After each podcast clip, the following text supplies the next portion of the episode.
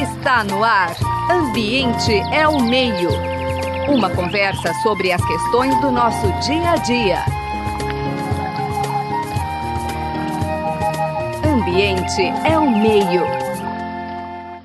Boa tarde, ouvintes da Rádio USP. Estamos iniciando mais um programa Ambiente é o Meio. Hoje, com muita alegria, estamos recebendo duas jovens pesquisadoras, a Júlia Gontijo e Andressa Venturini. Ambas fazem um estágio atualmente na Califórnia, nos Estados Unidos. A Júlia está em Davis e a Andressa em Palo Alto, na Stanford. Muito obrigado por vocês terem aceito participar conosco dessa prosa ambiental. Nosso assunto será Amazônia, os processos de pastagem e, e as ameaças de micro-organismos no solo. Bom, não percam essa conversa. Muito obrigado a ambas. E para a gente iniciar, vamos começar pela letra A, viu, Júlia? Né? Uhum. Então, Andressa, conta um pouquinho para nós. Acho até que vocês têm uma trajetória profissional comum, né? Ambas de Piracicaba e tal, mas enfim, conte para nós um pouquinho da sua trajetória. Bom, é, Marcelo, muito obrigada pelo convite, muito feliz de estar aqui. É, eu comecei é, fora da área ambiental, na verdade, eu queria trabalhar com microbiologia, mas eu trabalhava na, é, do ponto de vista odontológico, era bem diferente. Mas o meu mestrado e doutorado eu fiz no laboratório da professora Tsai, no, no SENA USP, em Piracicaba. E foi lá que eu me apaixonei por área ambiental. Eu fiquei absolutamente encantada de trabalhar com a Amazônia. É, a primeira vez que a gente foi lá, eu fiquei, eu nunca tinha visto nada igual e a partir do momento em que eu comecei a entender a relevância de tudo que a gente estava estudando, eu falei, é isso que eu quero fazer para minha vida, esse é a minha missão como cientista, como pesquisadora. E depois disso eu continuei um pouco mais trabalhando com a professora de SAI. Aí, quando, é, no período da pandemia, eu vi que tinha uma, uma abertura de vaga na Universidade de Princeton, nos Estados Unidos, e que eu tinha uma uma oportunidade de trabalhar com esses temas de uma forma diferente do que eu estava acostumada. A gente sempre trabalhou muito com os dados provenientes de sequenciamento, de biologia molecular, e lá eu tive a chance de fazer esse paper, que é o paper que a gente está discutindo, e de trabalhar com esses temas pensando em como a gente está se relacionando com outras áreas de conhecimento, como a gente está conversando com a população, como a gente pode aplicar o tudo que a gente está aprendendo em outras áreas é, do conhecimento e para políticas públicas. Então, eu, eu resolvi, é, eu consegui essa oportunidade, e depois disso, depois que acabou meu contrato, eu vim aqui para a Universidade de Stanford trabalhar com meu chefe atualmente, é, por, continuando nessa linha de pesquisa, mas hoje eu trabalho com fungos. A gente discute muito no nosso artigo que a gente sabe um, pouco mais né, de bactéria, bem mais, na verdade, apesar de ter várias dúvidas ainda e várias lacunas. E agora eu estou trabalhando com a diversidade de fungos, ainda dentro do contexto da Amazônia. Adoro ver gente animada, Andressa. Excelente. Júlia, fale um pouquinho sobre você, de maneira rápida, por favor. Professor Marcelo, muito obrigada também pelo convite. Fico extremamente feliz de estar aqui para poder compartilhar um pouco da nossa pesquisa, né, da nossa trajetória e falar sobre a Amazônia. Eu sou formada em agronomia. Eu sou engenheira agrônoma. Eu me formei em Minas Gerais, na, na Universidade Federal de Viçosa, no campus de florestal. E logo na agronomia, é, na, naquelas disciplinas iniciais, eu fiz a disciplina de microbiologia, microbiologia do solo, e eu já me apaixonei por microbiologia de cara. Daí eu busquei fazer estágio na, na, na com microbiologia do solo, é, microbiologia pensando em interação solo-planta, microorganismo. E nisso, eu, no primeiro congresso que eu participei, eu conheci a professora Tsai. É, foi o FETBio de 2012. É, é, as coincidências, né, que as coisas vão se interligando. Eu conheci a professora Tsai no meu primeiro congresso durante a graduação, e daí eu já fui fazer estágio com a professora Tsai, que foi quando eu conheci a Andressa, o pessoal do laboratório, lá em 2013. Quando eu me formei em agronomia, eu já busquei a professora Tsai para fazer o meu mestrado lá no laboratório uh, de biologia celular e molecular é, em Piracicaba com a professora Tsai. E no mestrado foi quando eu conheci a Amazônia, que eu tive a oportunidade de trabalhar com biologia molecular e que, como a Andressa disse, eu também me apaixonei por essa área de estudo. É, eu, no mestrado e no doutorado, eu trabalhei com a microbiologia mais voltada para áreas inundáveis. Então, o, o meu foco foi é, áreas de várzea é, do, do rio, dos rios Tapajós e Amazonas, focando no ciclo do metano, mudanças climáticas e logo no final do meu doutorado, o professor Jorge, que é agora meu supervisor aqui na UC Davis, ele me convidou para ser pós-doc dele aqui no laboratório, continuando esses estudos de Amazônia, ciclo do metano, mudanças climáticas, floresta, passagem, áreas de várzea. Então, eu continuo aqui na UC Davis, trabalhando nessa, nas mesmas áreas também é, mantendo, é, obviamente, as mesmas parcerias com o Brasil, né? A gente continua trabalhando com o laboratório da professora Tsai, é, com os alunos que estão lá, né? Porque é, é, muito importante isso, né? A gente conseguir manter essas parcerias, mesmo estando aqui nos Estados Unidos agora, a gente mantém as parcerias de trabalho no Brasil também. Excelente, excelente, muito bom. Bom, então vamos dar uma mergulhadinha nesse mundo dos micro-organismos. Né? Vocês, todas duas, né, trabalharam na Amazônia, e pelo que está no artigo, pelo aquilo que nós estudamos para conversar com vocês, a floresta não é só árvores para produção e consumo de oxigênio e CO2 equivalentes, né? Porque nós vamos falar aí de metano e tal. Então eu queria que vocês contassem um pouquinho para mim essa história, Júlia, a gente vai invertendo também, né, para poder. Uhum. Júlia, contam para mim como é que funciona essa história. Eu derrubo a floresta, ou você que trabalha mais em áreas inundadas, piora a situação, não apenas pela produção de oxigênio, mas também pela presença de micro-organismos. Conta para a gente essa história. Então, quando, quando a gente pensa em Amazônia, a gente pensa naquela floresta gigantesca, né? Aquele tapete verde que é a coisa mais linda de se ver. Só que o que, que sustenta a floresta, né? O que, que mantém a floresta? A floresta ela está no solo. E toda a ciclagem de nutrientes, todos os processos que ocorrem para permitir que a floresta se mantenha em pé, estão ocorrendo lá embaixo, né? Estão, correndo, estão ocorrendo no solo. E quem que, que, que faz todos esses processos? São os micro-organismos. Então, pensando em todas as funções que esses micro-organismos é, fazem no solo, quando a gente pensa, se a gente mudar aquele ambiente, se a gente cortar a floresta, se a gente queima a floresta, né, a gente está queimando o solo, a gente vai mudar os micro-organismos, a gente vai mudar a temperatura em que a temperatura daquele solo, a gente muda o pH do solo, né? A gente sempre pensa em pH, é, e esse pH vai influenciar a comunidade microbiana e, obviamente, todos os processos vão mudar. A gente, esses processos, esses serviços ecossistêmicos que os micro-organismos fazem vão se alterar. Tanto que no, no artigo a gente discute que quando é, a floresta ela, ela, é considerada um dreno, ela, os micro-organismos do solo eles consomem metano atmosférico, né? o metano que é um gás de efeito estufa. Então, no solo de floresta, de florestas preservadas, tem uma alta abundância desses micro-organismos que consomem metano. Só que quando tem a conversão de floresta para pastagem, né, quando tem todo esse processo de corte e queima da floresta, ocorre uma inversão desse, desse potencial de, de produção e consumo de metano. Aquele solo que agora tem uma pastagem passa a produzir metano. E quando a gente vai olhar nos micro-organismos, isso está acontecendo justamente porque a abundância desses micro-organismos que produzem metano aumenta. Então a gente altera todo esse balanço, a gente altera todos esses processos e uma área que antes consumia esse gás de efeito estufa, consumia metano, passa a produzir. E isso é muito sério, né? Pensando em mudanças climáticas. Isso é um dos, isso é um dos principais fatores, assim, e o que é mais preocupante também. Ou seja, Andressa, além de ter perdido a captação de carbono e a emissão de oxigênio, a gente ainda deixa de consumir metano, que do ponto de vista de gás e efeito estufa, ele é mais ativo, né? ele é mais perigoso do que o CO2, quase. Na conta de engenheiro, é assim, quase 30 vezes, né, Andressa? Uhum. Isso é irreversível. Apenas quando você tira toda a floresta que esse, essa inversão passa a ocorrer, a Júlia nos deu a dica, quando tem queimadas mais intensas e tal, vocês observaram, tem algum tipo de evidência em situações de degradação isso já começa a reverter, Andressa?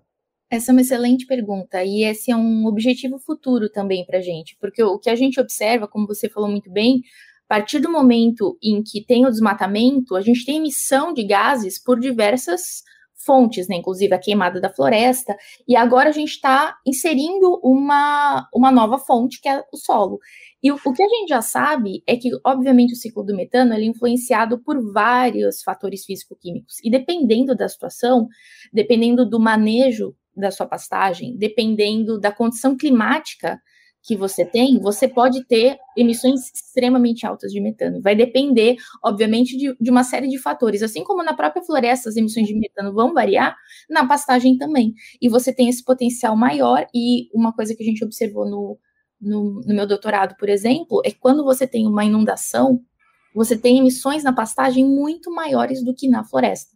Então, tem todos esses fatores que influenciam. Contudo, o que a gente está tentando entender agora é o que, que vai acontecer a partir do momento em que a gente tenta regenerar essas florestas, tenta fazer, é, trazer essas florestas secundárias à tona. A grande questão é que a gente ainda, a gente tem indícios de que, tanto do ponto de vista de composição de comunidade e função, a gente provavelmente tem uma recuperação, sim, de, da comunidade. Mas a gente não consegue ainda dizer muito bem se isso vai, ser, vai voltar completamente ao normal, quanto tempo demora. É, então, são aí, a gente tem indícios, mas a gente ainda não tem dados o suficiente para falar exatamente o que está acontecendo. Afinal de contas, tem pastagens também que foram estabelecidas em diferentes momentos. Cada uma a gente pode ver um manejo diferente, algumas são queimadas mais do que outras. E quanto tempo vai demorar para que essa comunidade volte? A gente ainda, infelizmente, a gente não sabe ainda. A gente tem indícios na literatura, mas é muito. A gente está começando. É, e um ponto muito importante é quando a gente fala em regeneração, muitas das, das áreas que são regeneradas na Amazônia, depois de um tempo, elas voltam a ser desmatadas. Então a gente tem tanto a preocupação com a parte microbiana, mas também com garantir que essas, essas florestas elas sejam mantidas, né? Para a gente conseguir até avaliar isso, a gente precisa que essas áreas que foram desmatadas, elas e regeneradas, elas continuem é, crescendo, né? A gente não pode perder esse, a gente não pode deixar que elas sejam desmatadas novamente, que é muito comum na, na região. Bom, caros ouvintes da Rádio USP, estamos conversando com duas jovens e entusiasmadas pesquisadoras, competentes pesquisadoras, a Júlia Gontijo e a Andressa Venturini. Nossa conversa é em torno dos micro-organismos da floresta amazônica e da emissão e captação de gases de efeito estufa. Vocês têm algum tipo, Júlia e depois Andressa, vocês têm algum tipo de estimativa? Imagine, a floresta primária, ou seja, ela menos mexida possível, né? A floresta primária e depois essa floresta derrubada e transformada em pasto. Qual que é um balanço de emissão e captação? Vocês têm uma estimativa, enfim, uma ideia desse número? Hum, esse número de cabeça eu não tenho para te falar agora. Eu posso até dar uma pesquisadinha para te falar. O número de cabeça eu não lembro.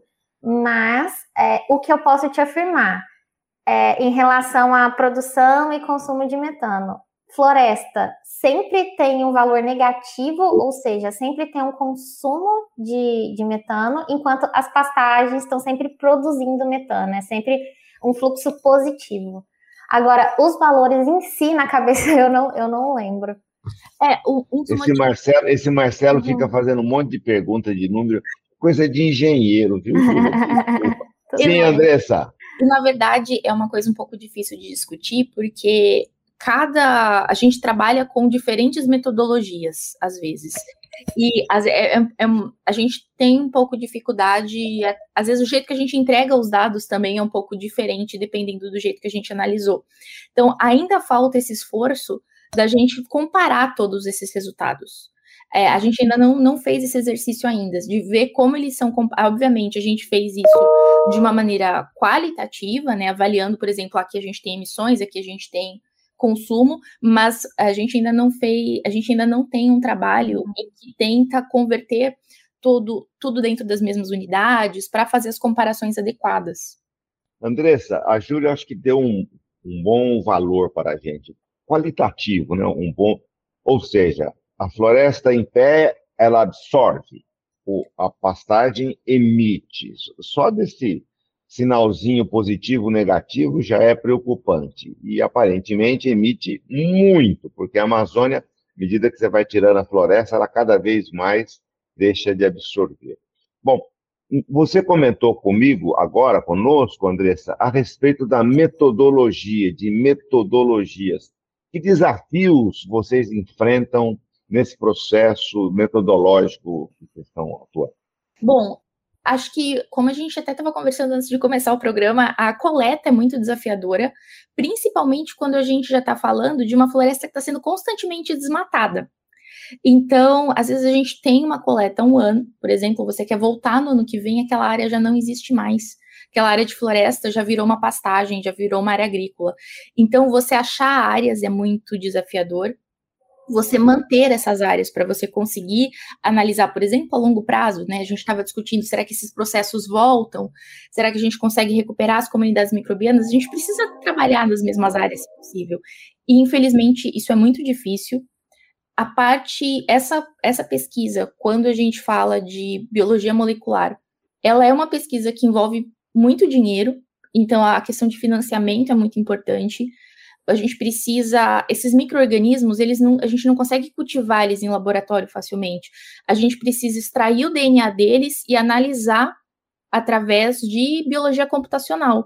Então a gente precisa, tem toda essa parte de recursos que não é fácil, e além disso, a gente precisa é, ter um. A formação de recursos humanos é muito importante, porque a gente precisa entender um pouco de tudo. É, precisa entender os processos de emissão e consumo de gás, biogeoquímica, precisa entender de ciência do solo, precisa entender de computação. Tudo isso é muito desafiador, ainda mais para a gente que está iniciando. A gente tem que aprender muita coisa ao mesmo tempo. E eu acho que esse é o principal desafio é, a, até a gente conseguir finalizar o paper são tantas etapas que torna realmente muito é muito recompensador, mas é muito difícil. É, e só Júlia, quer complementar alguma coisa? Sim, é, só complementando a parte de formação de recursos humanos, eu acho que é essencial é, o investimento em formação de recursos humanos na região, porque muito se fala de colonialismo científico, né? De da gente ir lá na região, principalmente grupos de outros países irem lá na região e as pessoas do local nem são envolvidas na pesquisa. Então, é, a gente também é, reivindica investimento na formação de, de recursos humanos lá, né? Para as pessoas de lá também fazerem parte, né, da região amazônica, é, fazerem parte da construção de todo esse conhecimento. Isso com toda certeza. É, a Andressa, e você agora, a Andressa comentou conosco a respeito de financiamento, e você, Júlia, comentou conosco a respeito da dificuldade de formação de pessoas e tal. Acho que as, as duas estarem em universidades de ponta nos Estados Unidos é bastante sintomático. Eu acho que carece essa pergunta. Bom, nós temos que apagar da memória, não, nós não podemos apagar da memória o governo passado, o governo de barbárie, o governo de barbárie. E barbárie a gente não pode esquecer, para que não retorne. Porém, mesmo fora desse governo de barbárie, o financiamento de pesquisa no Brasil sofre alguns problemas de falta de verba e etc. Eu queria que vocês comentassem conosco a respeito dessa, dessa dessa questão nacional e internacional? Recursos, interesses, como é que é? É muito diferente? Bom, é, pelo, eu, eu, cheguei aqui recentemente, eu comecei, eu defendi meu doutorado há três meses e eu comecei o meu pós-doc há dois meses. Então, é muito recente, mas eu já consigo perceber que aqui nos Estados Unidos eu consigo identificar um incentivo muito maior à pesquisa e uma disponibilidade de recursos muito maior. Isso com certeza. Mas pensando em Amazônia, o ideal é que esse recurso estivesse destinado para as pessoas de lá, né? Porque é, é um dinheiro que, tá, que não está sendo investido nas pessoas do Brasil, de fato. Então, é, eu consigo identificar sim uma grande diferença em incentivo, porém, pensando em termos práticos, é, eu ainda vejo um pouco de dificuldade de inserir isso na população brasileira. É, obviamente, né? A gente consegue produzir conhecimento científico e por isso que é, eu, eu acredito que é muito importante a gente estar tá aqui hoje conversando sobre todos esses trabalhos, porque daí a gente consegue mostrar para as pessoas a importância do nosso trabalho. Mas eu acho que isso ainda está muito no começo. A, o investimento nas pessoas, de fato, ainda está incipiente. Andressa? É, eu, eu concordo bastante com tudo que a Julia está falando. É, eu acho que isso é uma, é uma motivação pessoal muito grande, mim da Júlia, da gente tentar Uh, a gente não quer nunca que as pesquisas sejam só focadas no estado de São Paulo e feitas no estado de São Paulo. A gente, a gente não, a gente entende e luta pela formação de recursos humanos em outros lugares. A gente sabe como isso tem sido um problema muito sério. Obviamente, é, associado também a, a, a todas essas questões de financiamento. E do ponto de vista Brasil e Estados Unidos, o que eu percebo é, eu, eu não sei se isso é uma coisa que a Júlia vai concordar, é, mas assim, é muito de, a gente hoje para conseguir um financiamento, a gente precisa ter uma justificativa muito clara do que a gente está fazendo. Eu preciso mostrar que eu estou fazendo um estudo novo, que eu estou trazendo uma informação nova. Só que às vezes a, a gente precisa não só gerar dado, dado e dado, mas discutir os nossos dados. Uma coisa que eu pude fazer aqui nos Estados Unidos e eu consegui financiamento para isso foi sentar no meu sentar na minha mesa, abrir meu computador e ficar simplesmente discutindo qual que é a aplicação de tudo que eu estou estudando para o Brasil. Qual é a aplicação disso para políticas públicas? Qual que é a importância do que eu estou fazendo? Porque simplesmente gerar dado não é o que vai fazer com que a gente seja ouvido. A gente precisa transformar os dados em informação útil para o Brasil. A gente precisa, e considerando os financiamentos que a gente tem, que sempre envolvem geração de novos dados e aquela. É, a gente tem que correr muito no laboratório para conseguir fazer tudo em tempo, ainda mais quando envolve coleta. A gente não tem tempo de pensar nesse retorno social da pesquisa, a gente não tem tempo de pensar nas implicações da pesquisa, e isso eu acho que para mim é a parte mais importante, porque eu não quero trabalhar com um ambiente tão importante e não ver isso sendo não ver o final dessa, desse processo. Eu, eu quero tentar realmente contribuir para essa região. Então, eu acho que isso, para mim, é uma, uma diferença de, de, de, de, política de financiamento muito grande. Quando a gente, por ser de uma área técnica, a gente não é muito incentivado, e se a gente mandar projeto nessa com esse, com esse lado mais humano, provavelmente vai ser negado. Eu concordo com é, você, com certeza. É, ô, Júlia, é, esses, as agências têm caminhos tortuosos mesmo, essa é uma realidade. Mas não será no momento que nós vamos discutir isso. Deixa eu ver se eu estou entendendo direito. A floresta em pé, no caso a Amazônia, mas certamente podemos estender a vários outros biomas, ela absorve carbono, ela proporciona, e segundo Rockstone e toda a equipe, o grande problema ambiental é a perda de biodiversidade de habitats, portanto, nós estamos falando de carbono, mas nós não podemos nos esquecer que ah, os habitats, eles, a perda desses habitats proporcionam o que nós temos de pior em termos ambientais, que é a perda de biodiversidade de habitats. A despeito disso, a descarbonização necessária da sociedade, não é só da economia, né? Da sociedade, eu só tenho a perder. Eu perco biodiversidade, eu perco habitats e, e, a Júlia nos lembrou bem, só de sair de positivo para negativo, ou vice-versa, dependendo do que você está considerando, já é muito alarmante. E a Andressa nos coloca agora, recentemente, a Júlia concordando sempre, sobre a responsabilidade social da pesquisa. Sensacional ouvir vocês duas, Júlia e Andressa. Muito, muito claras exposições, e muito preocupante a situação. Cada vez que a gente fala da Amazônia e novas pesquisas, a gente fica cada vez mais preocupado. Júlia Andressa, tem alguma coisa adicional para vocês comentarem? O nosso tempo, infelizmente, vai se esgotando. Eu acho que eu gostaria de adicionar uma coisa que a gente está falando muito do ciclo do metano, mas a gente tem que entender que a gente ainda não conseguiu analisar a maioria desses processos ecológicos feitos pelos micro-organismos nesses solos. Então, a gente está usando o ciclo do metano como exemplo, mas o que está acontecendo com o resto? Então, a gente está, a gente fica alarmado mesmo, porque a gente precisa estudar isso, entender o que está acontecendo, e além do que a Júlia falou, dessa transformação, a gente já percebeu que com o efeito de mudança climática, essa situação do metano, dependendo da região amazônica, vai piorar ainda muito mais.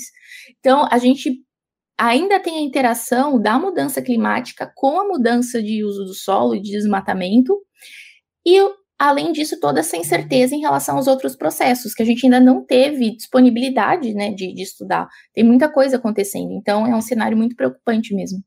Júlia, Sim, é, eu quero agradecer pela atenção de vocês e, obviamente, é, quem se interessar e quiser conversar com a gente um pouquinho mais sobre isso, nós estamos super abertas a, a conversar sobre isso. E, obviamente, a gente tem perspectivas e talvez alguma uma ideia muito pequena do que vai acontecer lá na frente. O mais importante que a gente quer frisar aqui é a importância de se manter a floresta em pé, para a gente conseguir trabalhar com aquela política de redução de danos. Uma vez que a gente tem a noção do que pode acontecer lá na frente, mas é, dependendo de como, como que as coisas podem acontecer, do manejo e de como a própria natureza vai responder a todas essas mudanças climáticas, tudo pode ser até muito pior do que a gente está imaginando. Então, a nossa mensagem é: precisamos manter a floresta em pé. Excelente. Muito uhum. bem, o programa Ambiente ao Meio de hoje teve o privilégio de conversar com duas jovens pesquisadoras, Júlia Gontijo, Andressa Venturini, a respeito de todo esse processo de Amazônia complexo, multidisciplinar, etc. Agradecer muito os trabalhos técnicos do Gabriel Soares, nossa equipe de produção, Beatriz Pavan, Paula de Souza, o Henrique, José Marcelino e eu, Marcelo Pereira, agradecemos imensamente a participação de vocês. Muito obrigado. Muito obrigada. Obrigada, gente. Você acabou de ouvir Ambiente é o Meio. Produção e apresentação: José Marcelino e Marcelo Pereira. Música tema: Evandro Navarro. Sonoplastia: Mariovaldo Avelino. Ouça também este e outros programas em www.ribeirão.usp.br.